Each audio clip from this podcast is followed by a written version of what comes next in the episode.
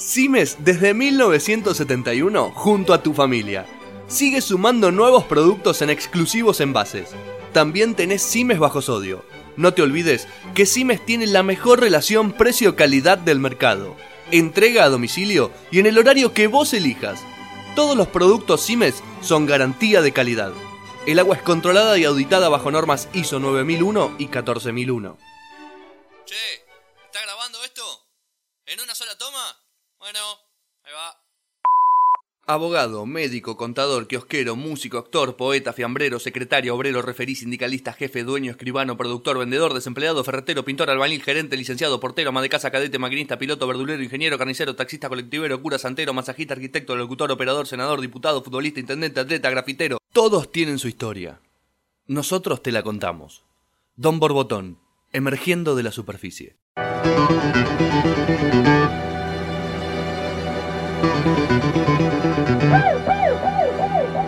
No sé qué dice Juli cuando arranca, solo sé que dice Julián Díaz es mi nombre. Hoy no está Julián, hoy estoy yo. Eh, así que van a escuchar mi suave voz. Matías es mi nombre, no le voy a decir mi apellido porque es imposible que lo puedan escribir y me puedan encontrar, así me da exactamente igual. Hoy me van a estar acompañando Bona Magic por segunda vez en el programa, tercera vez en el programa. Viniste invitado, otra vez bajaste a entrevistador. Y, ahora por bajé a- segunda vez venís. Uy, qué mal. Es tu Está último por empezar. Claro, bueno, es el conductor de Pata de Lana. Tiramos el chivo. Si Claro, es que sobrevivimos al coronavirus Sí, cuando estén escuchando esto y no fue una pandemia asesina. De hecho, hablando mundial. de pata de lana, el tipo venía Sí. a hablar de pata de lana, un hijo de puta. No. Está bien. Pero, café, ¿se acuerdan todos del, del buen café? El famoso café, Facundo. Acá nunca nadie conoció el café. No, Esto nadie. es otro programa. Bueno, yo era el ex productor de Pata de Lana. Ok. Hoy cayó a la facultad. Él viene de un viaje de Sí. Miami. Es un hijo de puta. Cayó a la facultad y la profesora le pregunta: Che, ¿alguna de acá viajó? ¿Vos viajaste? Y todos ya sabían que el tipo había ido a Miami. Entonces, sí, yo viajé. Lo mandaron a la enfermería. En la enfermería le dijeron que te mejores y lo mandaron a la casa y no puede venir más a la facultad. Hermoso. Ok, eh, para los que estén escuchando en el año 2022, que ya damos dos años de, de Changui para, para el mundo, eh, estamos viviendo un momento de una, una enfermedad que se contagia muy fácil y el café es un amigo que acaba de venir de viaje y se supone que no pueden ir a la facultad si viniste de ciertos países como él que vino de Miami. No le importa a nadie. Bienvenido Fran Wakar por primera vez al programa. Don Morbotón, es un gran honor para vos, no para nosotros. Buenas tardes, muchas gracias. Todo tranquilo. Todo tranquilo. ¿Qué, qué es de tu vida? ¿Quién sos? ¿Quién soy? Eh, Qué pregunta rara, ¿no? ¿Quién soy? En general acá no preguntamos ni cómo están ni nada porque no le importa a nadie, pero estamos estamos presentando por primera vez. eh, ¿Qué te gusta el fútbol? me gusta el ¿Te gustaría fútbol. ser pe- periodista deportivo? No, Periocida, como quien dice. no, no. Voy a estudiar para ser director técnico y Bien. me gustaría encararlo por el lado del Ok. análisis. Bueno, lo van a escuchar en Don Morrotón varias veces, ya saben quién es, no hay que presentarlo de vuelta, a menos que estén escuchando un programa futuro y después vengan a este. Bien. Y ahí cagamos bien, toda eh. la ecuación mal. Bueno, no importa, no importa. Eh, vamos a- a- al eje del día de hoy. Hoy vamos a disolver, a resolver un nuevo misterio sobre profesiones y vamos a hablar con Manuel García. Bienvenido al programa. Hola, muchas gracias. No, por favor, acomódatelo tranquilo. Sí. Esto sí, sí, porque si no te vas a tener que estar agachando y vas a coronavirus Lo tengo un poco. Tenelo lejos, igual tenés buena voz, así que no te preocupes. Presidente de Cádiz Cine y director de Cinetren, que es una distribuidora de cine. Así es. ¿Verdad? Entre otras cosas. Yo te dije, acá Eh, tengo un papelito que dice básicamente, solo sí, eso. Soy padre, qué sé yo, no sé. Tengo. o sea, ¿Cuál es tu verdad- faceta más interesante? Eh, la de padre. La de padre, la más sí. divertida. No sé, la más interesante. Ok. Dejémoslo interesante. Interesante, ok. Este, sí, bueno, en realidad lo que pasa es que, digo, y esto por ahí en- entrar un poco en tema, Sí, obvio, obvio. La, la distribución de cine, que es un poco mi ocupación, Sí. eh, no es una carrera que uno este, hace en una escuela, en una universidad, o sea, es algo que uno termina haciendo medio de rebote, Claro. con lo cual uno viene siendo un montón de cosas y de repente se convierte en distribuidor de cine. ¿Y cuál fue tu primera carrera? Eh, yo cuál era tu- Profesor tu- de pintura. Ok.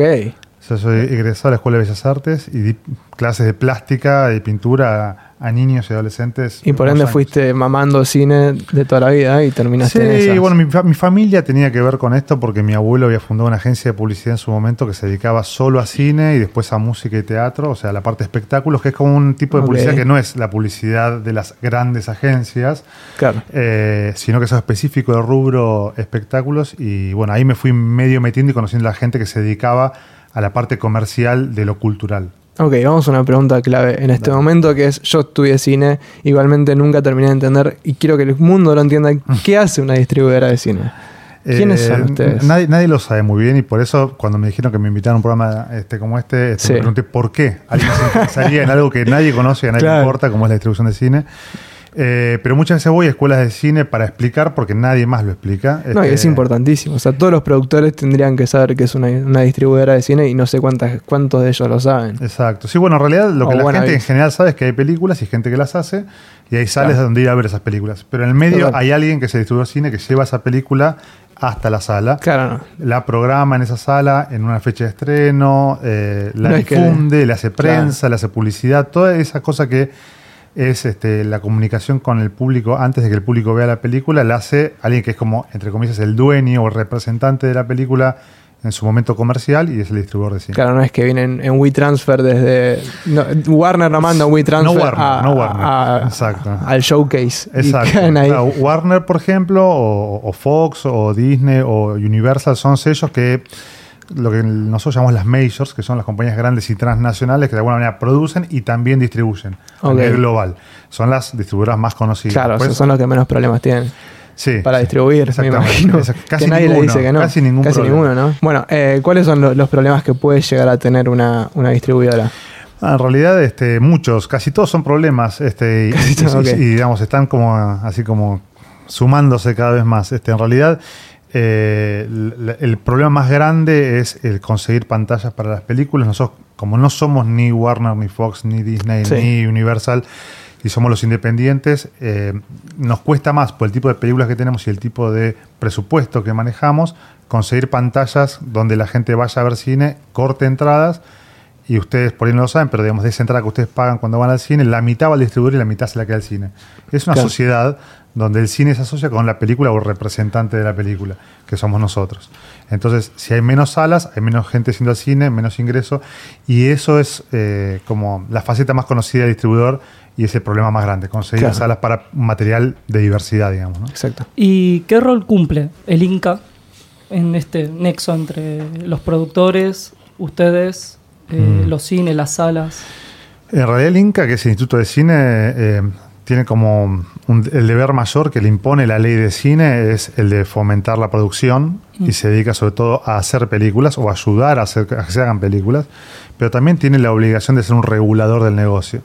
O sea que de alguna manera debería, y digo debería porque no, no, no viene pasando tanto, intervenir en el mercado para que todo esto que yo estoy de alguna manera sugiriendo, que es una tendencia a la concentración, o sea, más salas mostrando la misma cantidad de películas y más gente viendo el mismo cine, Sí. se modere hacia un escenario más diverso donde haya también un público para el cine argentino y el cine, no sé, coreano, como es el caso digamos, notable de Parasite últimamente, y muchas otras películas de muchos lugares que se estrenan todo el año. ¿Qué tema Parasite, no? Justo en, en esta época es increíble. Uh, mal, no entendía por qué. No lo Dije, bueno, porque es un pensaste, película, bueno. está buenísimo. No, No, no, aparte de ser una, una gran película, eh, ¿cuántas películas llegan al cine de las que se graban en Argentina? En general. Eh, las que se hacen acá Un y... porcentaje, no, tampoco sabemos exactamente, pero más o menos. Pero vos decís, las que se producen acá, ¿cuántas se estrenan? Claro. No, la- en Argentina casi todo lo que se produce acá se estrena. Bien. Porque tiene la obligación, en la medida que se hizo con el Inca, de estrenarse para poder cobrar una parte de los subsidios. Ok. Entonces, hay un montón de películas, pues somos uno de los países que a nivel mundial más produce cine, que están obligadas a estrenarse en un país que tiene muy poquitas pantallas. ¿Cuántas pantallas hay más o menos? Y 950. Pantallas, no complejos, ¿no? Ustedes si van a un complejo, no sé, a Palermo tiene 10 pantallas. 950 pantallas en todo el país, que es un promedio muy bajo, a nivel incluso regional. Eh, entonces, teniendo más o menos 500 películas por año, de las cuales 200 son argentinas, ubicarlas en las 52 semanas, los estrenos son semanales, Claro. en 900 pantallas es una invitación a que pase lo que está pasando. Claro, y, y la gente, o sea, ¿cómo, cómo es la... O sea, ¿en cuántos cines se estima una película muy, muy independiente? O sea, vos, ustedes trabajan en Cinetren con películas independientes. ¿Y cómo es la lucha de todos los...? Porque cuando yo hablé con, con, la- con Martín, que es uno de, de- de los participantes de Cinetren, él me dijo, se vive peleando con gente porque tiene que hacer estrenar películas que en general no son tan deseadas como puede ser alguna película de Warner. Entonces, una película eh, muy independiente, que la grabaron, qué sé yo, unos pibes para una tesis o algo así, ¿en cuántas pantallas se puede llegar a estrenar? En general, películas de tesis no se estrenan porque son películas que están hechas como por fuera del circuito, Ok. ¿no? Pero ponen una película muy independiente. Una muy independiente. este, se puede estrenar en 3, 4, 5 pantallas. Mientras que una película como, bueno, el caso más notable del año pasado, Avengers Endgame, Sí. que se estrenó en casi 800, estamos hablando de el ochenta y pico por ciento de las pantallas de todo el país para una sola película. Y los rebeldes que no, porque hubo gente que no quiso estrenar una película que claramente te va a llevar plata. Bueno, en realidad, digamos, todas las salas que, los, o los complejos que tienen una o dos pantallas los llenaban con Avengers, pero hay complejos que tienen 12 o 16 y de esas 16 le dieron apenas Ah, 14. Entonces habían otras donde metían otras dos películas que también por ahí eran de Disney o de WIP. Claro, porque Este, pero digamos, el nivel digamos, de ocupación o de concentración en un solo contenido es como obsceno y es creciente.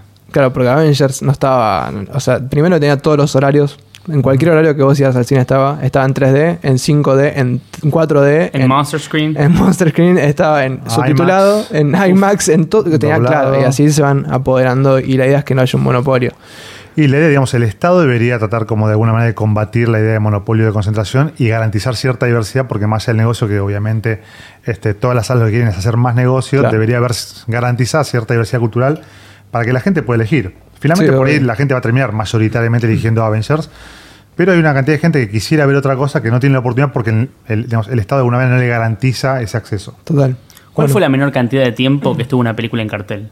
Y lo mínimo es una semana, porque todas están obligadas a estar una semana. O sea, las semanas cinematográficas son eh, de jueves a miércoles, las películas se estrenan los jueves. Claro. Eh, es el tiempo mínimo y tenemos que decir que hay muchas películas argentinas que están solo una semana. O sea, es un récord compartido por muchas películas. Por eso siempre se dice, tipo, vayan al cine la primera semana, que es la más importante. Exacto, los distribuidores este, hacemos un laburo que se llama bueno, este de programación, que es convencer y pelearnos con gente para Sí. que la- las salas nos, no- nos tomen las películas o las mantengan en cartel. Es un laburo que hacemos los lunes. Los lunes se programan los jueves, que es cuando las películas arrancan o continúan. Claro. Eh, y ahí uno lo, lo que lo que ve es el número que hicieron las películas anteriores de jueves a domingo. Si el número es muy bajo, la película va a salir. Si es mediano, le van a quitar algunas funciones y dejar otras. Claro. Y si es muy alto, va a quedar igual. Eh, las argentinas tienen como un, un régimen especial que les puede garantizar con menos cantidad de espectadores la continuidad. Así todo, muchas no lo alcanzan y terminan volando en semana 2. Y hoy en día, ¿qué película tienen su, tu distribuidora así a estrenar? Eh, hoy estamos estrenando una película que se llama La Sombra del Gallo, que puede salir en 20 pantallas, este, que es una salida mediano chica que está muy bien. Eh, y hemos estrenado hasta eh, este trimestre, tenemos este año otras dos películas. La idea, o sea, Cinetren es una distribuidora independientes que más películas estrenan por año, estrenamos entre 20 y 25, que es muchísimo, más o menos una cada Claro. tres semanas o, o- o dos por mes. Claro, ¿y cómo llegan las películas a ustedes? O sea, se las manda como yo, yo les puedo mandar una película y ustedes la analizan, tienen un equipo que... En general nos mandan películas, a veces digamos, Sí. nosotros trabajamos con los mismos productores durante mucho tiempo y nos van avisando qué están produciendo, qué se viene. Claro. Empezamos a ver las películas con tiempo, por ahí, en, en lo que no es el montaje final, o sea, el armado final de una película, sino un borrador. Eh, ya empezamos a participar, pensamos en el título de la película, si se hizo material para, por ejemplo, hacer un póster, que es la típica pieza que hace un distribuidor, es el póster o el trailer, que son las piezas madre de la comunicación de la película. Ahí nos metemos, pero digo, ese trabajo a veces este, está como de alguna manera interrumpido por gente que aparece por primera vez y te manda un link de una película para que la en Vimeo. Claro. Y decís, bueno, qué sé yo, si tengo un rato, ¿no? Y nosotros, nuestro laburo en parte es ver películas, cosa que Sí, digamos, obvio. le baja un poco, digamos, la estima a nuestro trabajo, porque decir, vas a ver, te vas a trabajar, voy a ver películas, Claro, o vas a un festival, a un mercado a ver películas. Pero capaz que en esas películas está la futura Parasite y... Sí, de repente para nosotros, digamos, la, la escala después del éxito es diferente y tiene como otras, o- o- otras medidas. Pero, pero sí, digamos, está bueno ver y darle un espacio también al cine nuevo o los productores que están empezando. Claro. Dijiste que vas al, vas al mercado de cine a ver películas. Mm. ¿Cuál fue, puedes dar un ejemplo de una película que hayan ido a un festival súper independiente y digan, che, esta película estuvo muy buena y la trajimos, o le fue bien, le fue mal, pero un ejemplo de una película así? En realidad, a, a mí personalmente me pasaba más cuando yo estrenaba cine internacional, que eso fue hasta el 2011, 2012. Eh, con el cine argentino pasa más esto, donde de repente uno se encuentra con la gente del cine nacional, esa, esa especie de comunidad de realizadores, directores, productores, ¿verdad? Y, y medio que te vas enterando a la vuelta de la esquina. Todos eh, eh, tenemos oficinas que están medio cerca, es como todo medio un barrio. Claro. Eh, entonces no hace falta viajar en general. Y cuando uno es uno de los poquitos que estén al cine argentino, casi viene a pedirte que le estrenes la película. Entonces no hay mucha necesidad de salir a buscar o de encontrar. Con el cine independiente extranjero, el cine autor extranjero es distinto. Hay mucha producción, hay alguna gente que se empieza a pelearse por algo de, ese- de- de esas películas, algunas de esas películas, y hay que viajar. Entonces de repente te vas, no sé, a Berlín, a Cannes, a Venecia, a Toronto, a lugares donde hay Claro, festivales con vale. mercados grandes, y estás viendo ponerle 5 o 6 películas por día. Entonces, Hasta que detectas una, o sea, poniendo la vez entera, te sentás en la butaca, Claro. ves 20 minutos, es mala, paso al de- al lado. Veo media hora, me gustó, me gustó, me gustó, se cayó. No, veo una entera o digo, che, esto es una bomba, y antes que termine y se levante el de al lado a comprarla, salgo yo corriendo, y al vendedor Claro. le digo, ¿cuánto sale? 50, te doy 15. 48, de- eh, hasta que ya eso, digamos, una cosa así de mercado persa, Claro. donde vas regateando lo que es la licencia de la película. Eh, que te dan los derechos, por ejemplo, para estrenar en salas, para Argentina durante 10 años. Si vos 10 años es tuya, le adelantaste algo de plata o no, Claro. te asociás en general con el vendedor. Eh, y nosotros ahí hemos estrenado películas que por ahí el, el- el gran público no conoce, pero que de repente para nosotros en aquella época han sido éxitos y que ustedes que son muy jóvenes seguramente no hayan visto. Ojo. Este, ojo, Ojo, ojo, hay- puede hay ser. un ojo A ahí. ver, Bono, Bono es, es un gran conocedor. Uy, cómo me la tiraste, Te la eh. tiraste. Me la No, no, tiraste. Te- igualmente te- te los- poco. No, por ejemplo, me acuerdo una de las primeras películas que compramos que la vimos, dos películas, que la vimos cuando yo empecé en un sello llamado 791 Cine y hacía solo cine independiente este, o autoral extranjero muy extremo. Tipo, películas que las salas Sí. dicen son imposibles, ¿no? Bueno, esas películas imposibles nosotros las estrenábamos. Y la primera vez que fuimos a un festival fue a Mar del Plata, que es el festival Sí. clase A nacional. Claro. Eh, en esa época se hacía en marzo y Que algunas quizás al de Mar del Plata, perdón, vienen gente de Paraguay, Chile, lo mismo que quizás vos con Toronto, vienen de otros países acá. Sí, no, tiene, no tiene como un mercado. Ahora se arma un mercado en Argentina latinoamericano, pero en esa época no lo había y era medio ir a ver películas y después Claro. salir a buscar en la guía de quién era Claro. y llamarlo por teléfono o mandarle un mail. Tremendo. Eh, y alguna gente nos había orientado y ahí compramos dos películas que eran como rarísimas y que nos fue muy bien, que una de Tarnation, que es un documental que si no lo vieron recomiendo altamente. Un documental autobiográfico de un pibe gay que tiene a la madre que estaba este, psicótica y que está por morir. Está todo mal en la película, sí, según el canon, digamos, de lo que es la película comercial. Un documental, con, bueno, todo- está todo al revés y la película fue súper bien y si la encuentran se las recomiendo. Bien, Y otra se llama El sabor del té, que es una película japonesa. Tenías razón, eran, eran más Son- complicadas. Son complicadas, Sí, no, son yo, yo complicadas. se los adelanté, No, o sea, para que no se entusiasmen. Pero está bueno igual, Pero porque- realmente este, recomiendo a ustedes y a la audiencia que las busquen. El sabor del té, Todo japonesa. en ge- sí, japonesa, que tiene una cosa medio entre tarantinesca y no sé qué, una película larga con pedazos de animación. Es brillante. Y- Kill Bill, que tiene ahí un poco de Yakuza. Bueno, es que de hecho hay una parte de animación que la hizo el que hizo la animación de Kill Bill. Ah, mirá, ¿Viste qué esa bueno. parte donde ven la Sí, sí, hay- historia hay toda de una parte de ella. Bueno, Sí. abajo de la cama, que bueno, todo eso. Bueno, todo eso lo hizo alguien que hizo la animación tremenda del sabor del té. Así que bueno, de esas hubieron muchas que en esa época se estrenaban en condiciones medio paupérrimas, proyecciones de DVD en salas, Claro. qué sé yo, pero que la gente iba mucho. Hoy eso, digamos, 10 o 12 años después cambió bastante. Claro. Yo me quedé pensando que dijiste que el parámetro de éxito es diferente al cine nacional que al, que al internacional o por el volumen que maneja. Mm. Una película argentina. ¿Qué, ¿Cuál es el éxito? ¿Cuál, cuál es la cantidad? Depende, depende. Depende de la porque, expectativa. ah, Sí, depende. Digamos, el cine argentino es muy diverso. O sea, de repente tenés una película como El robo del siglo, que está en 2 millones de espectadores y que es un éxito en su escala. Y de repente nosotros estrenamos eh, el 9 de enero una película que se llama eh, La muerte no existe, el amor tampoco. Una película bellísima y que es un pequeño hit de culto y que está en 16.000.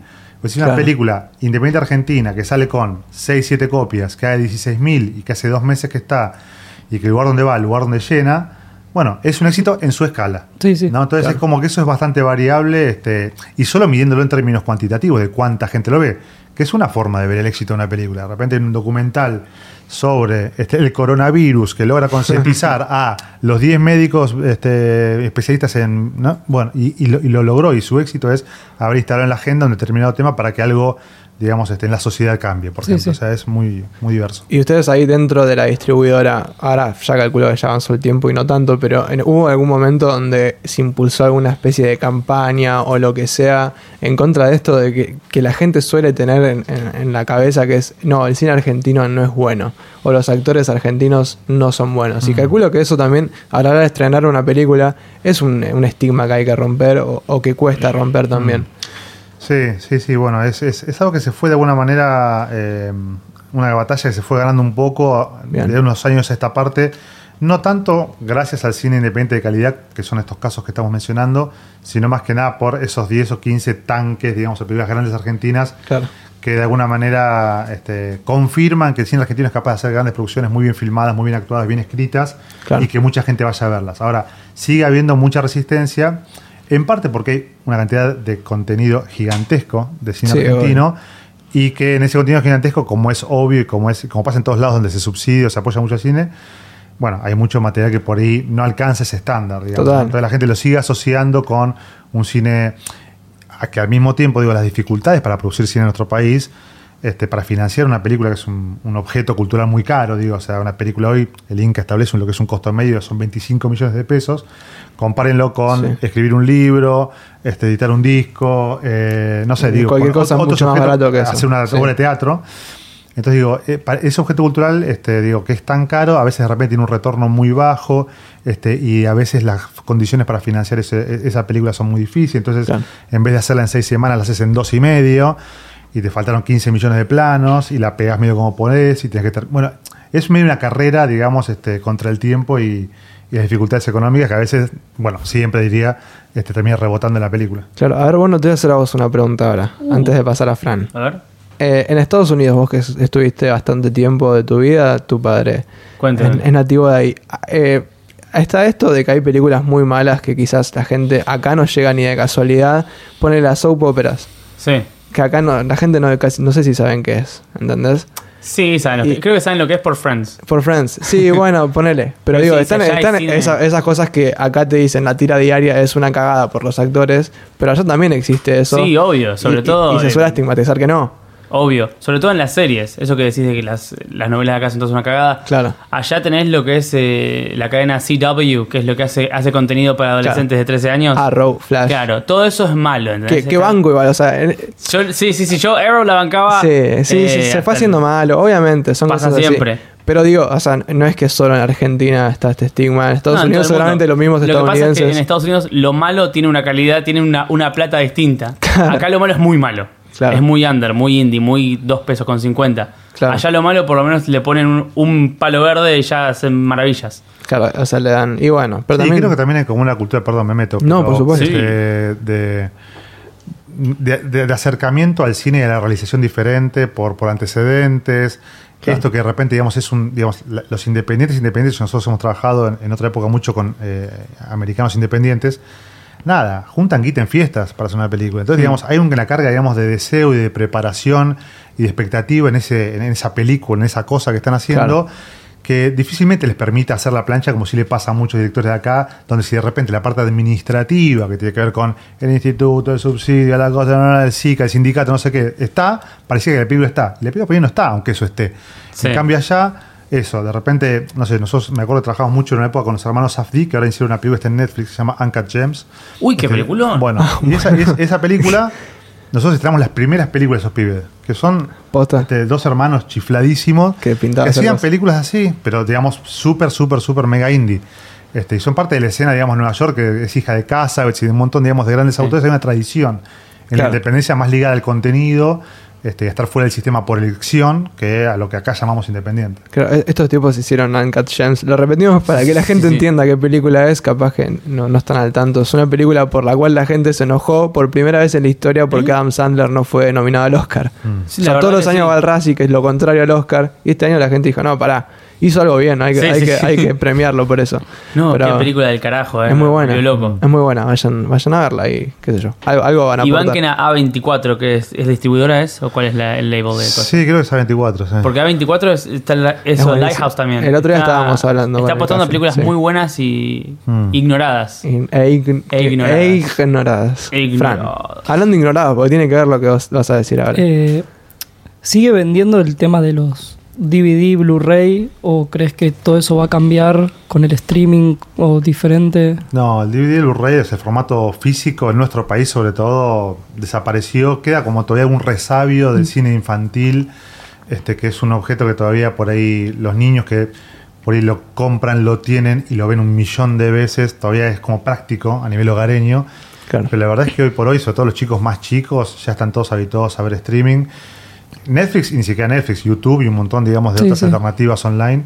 Eh, y esto es claramente, digamos, el gran desafío, yo creo, de los que estamos habituados a trabajar con una pantalla grande, que es cómo convivimos con un formato como ese, que no es como era antes, que nosotros, como decíamos antes, vamos al mercado, compramos una película, dame esta película por tanto, por una, dámela para Argentina para Theatrical, que es salas de cine, Sí. DVD, Blu-ray, TV, ¿no? Y ahora ya medio que compras solamente Solo el cine, porque el otro no te compra más películas independientes porque están dando series o porque tiene otro tipo de, está manejando producción propia, otro tipo de contenidos y la lucha en contra de eso es muy, muy difícil para los que estamos acostumbrados a que mucha gente venga al cine que hoy está yendo a. No, bueno, no está yendo a ningún lado, está quedando en su Está casa en su sillón, este, con una gran pantalla, O en el con un gran subte, sonido, o en- o en el subte. Es, es exacto. tremendo. De hecho, dato de color acá enfrente de la radio Radio en Casa está uno de los últimos videoclubs que debe estar abierto. Sí. Que, que todavía el tipo vende.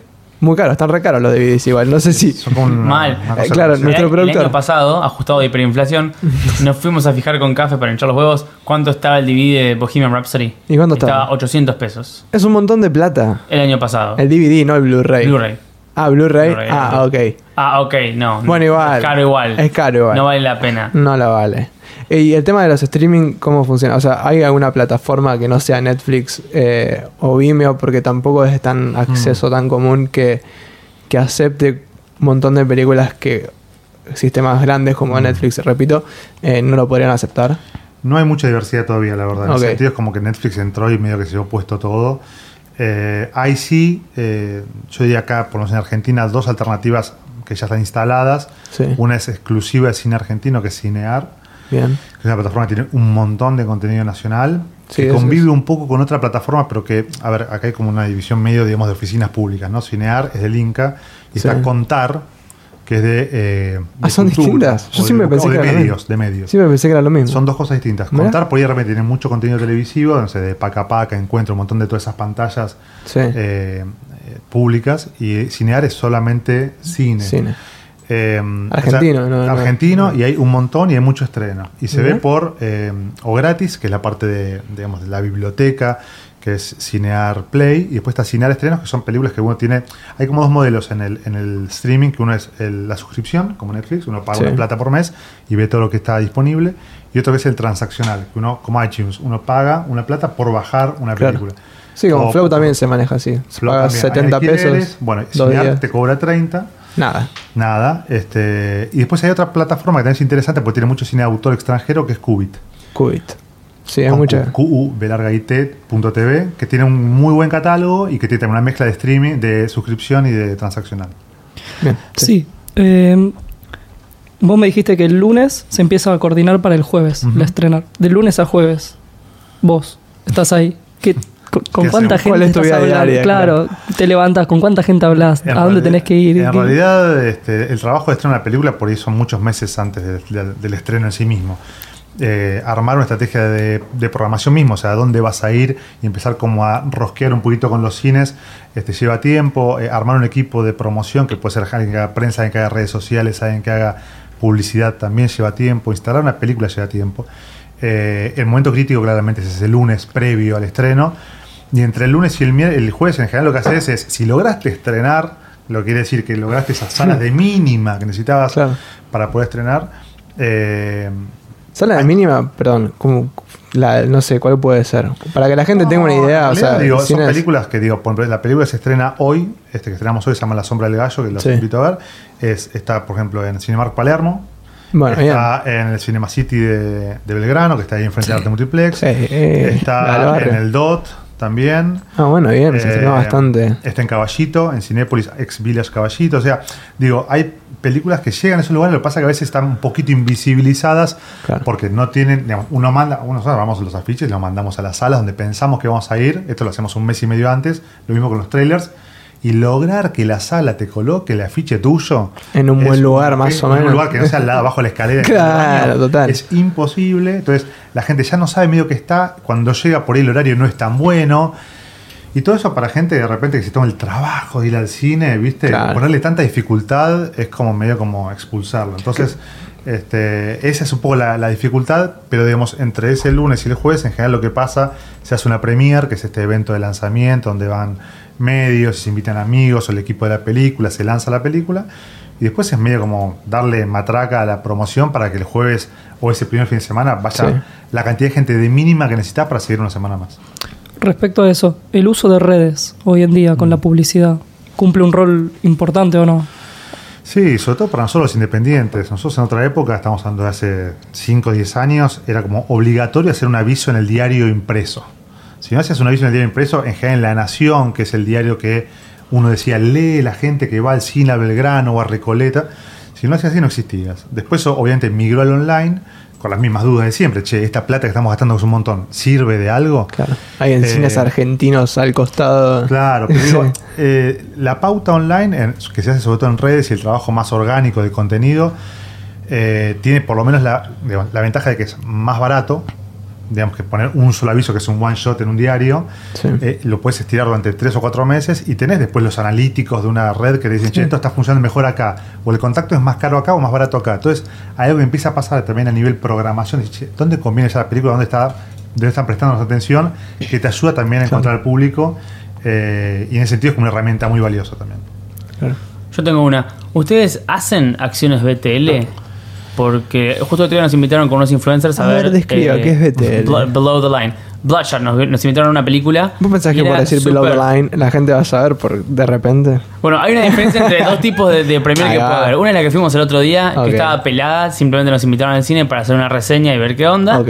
Y después está otra, Esa es BTL. que es, son- pueden ser ambas BTL, pero uno es más que un evento privado, una, un estreno privado, y otro es la, la acción BTL que es con, no sé, vasos de, de forma de Ah, Avenger y cosas así, ok, copadas con actores, qué sé yo. Que está el que tipo garpan. vestido de Iron Man ahí. Claro, mucho más y o se terciarizan y la hacen en empresas como SB Marketing o no sé cuál otra hay acá.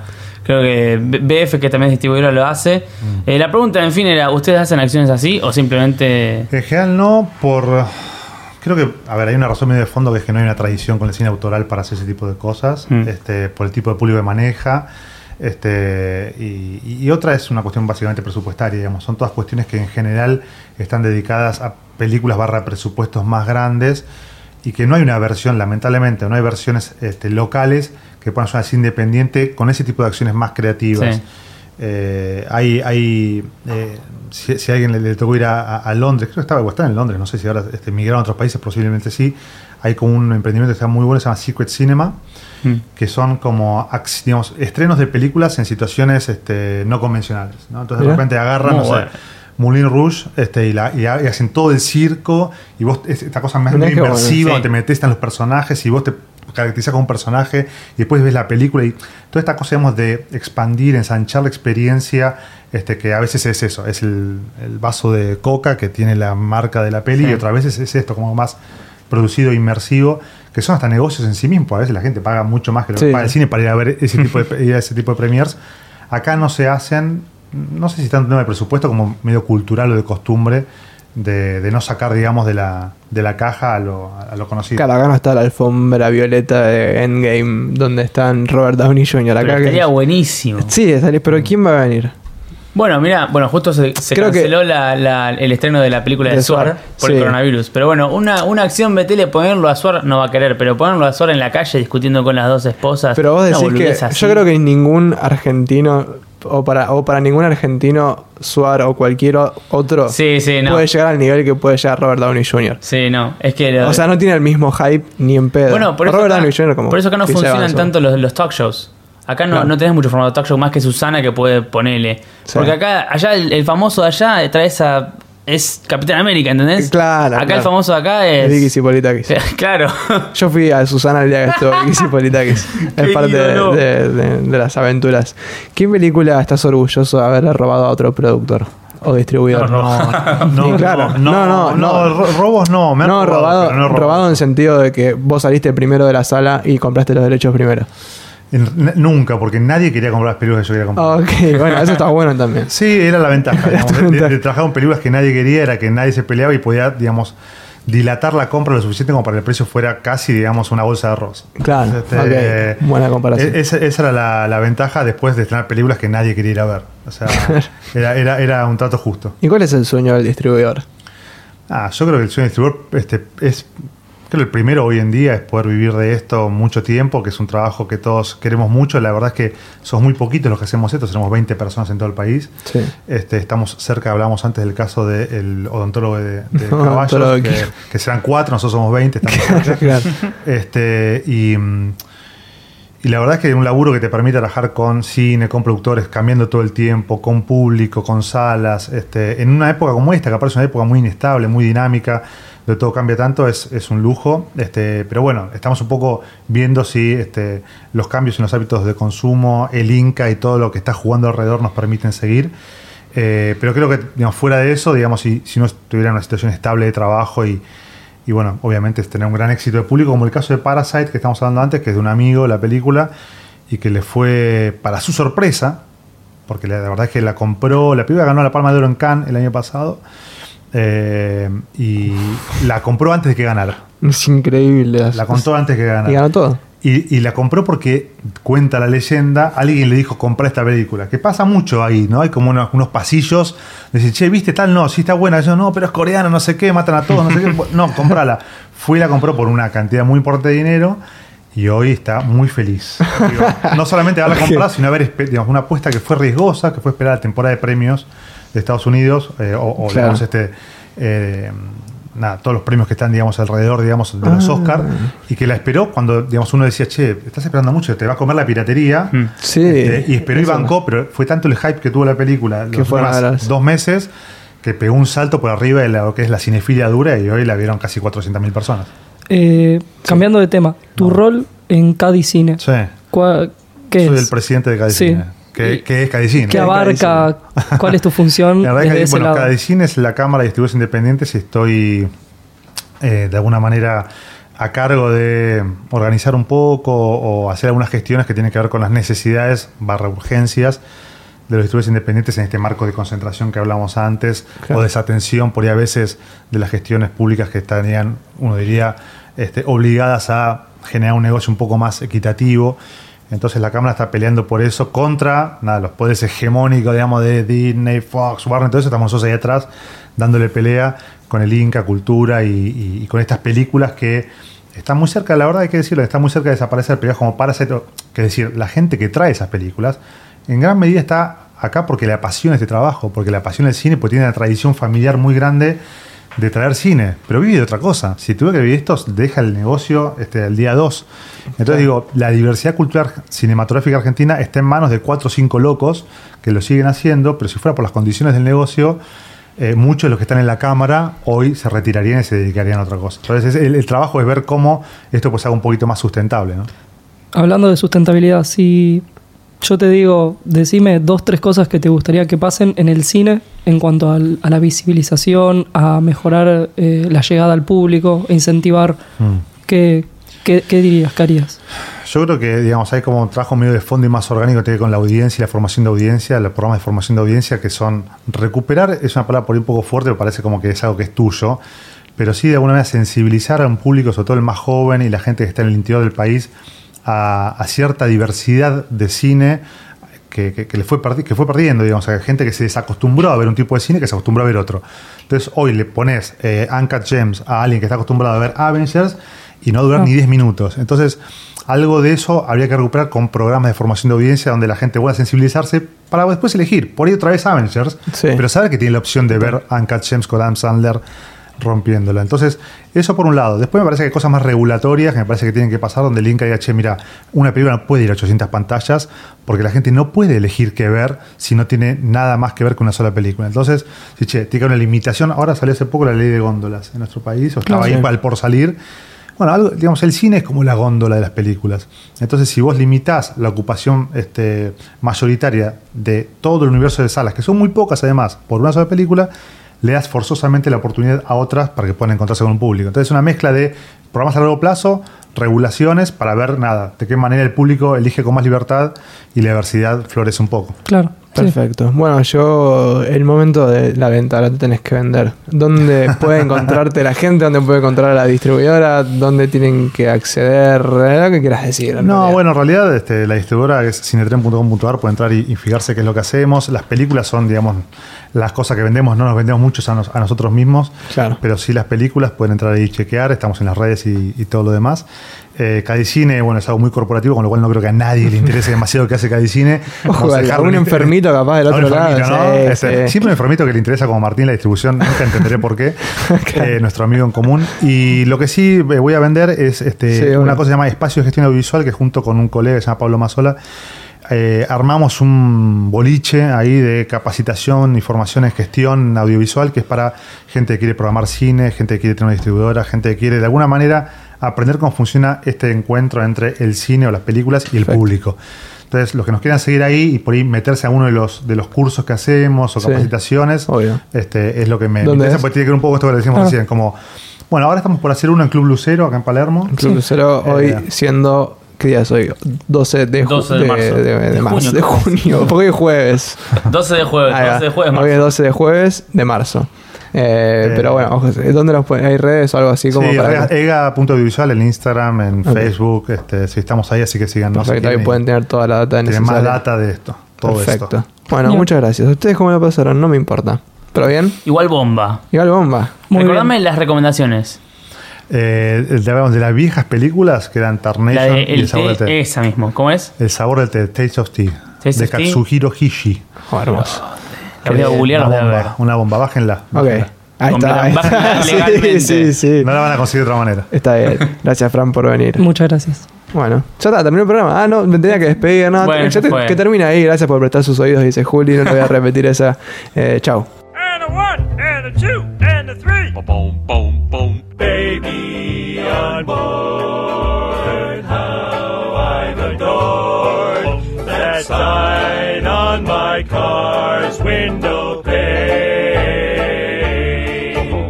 Bouncing my step, loaded with pep. Cause I'm driving in the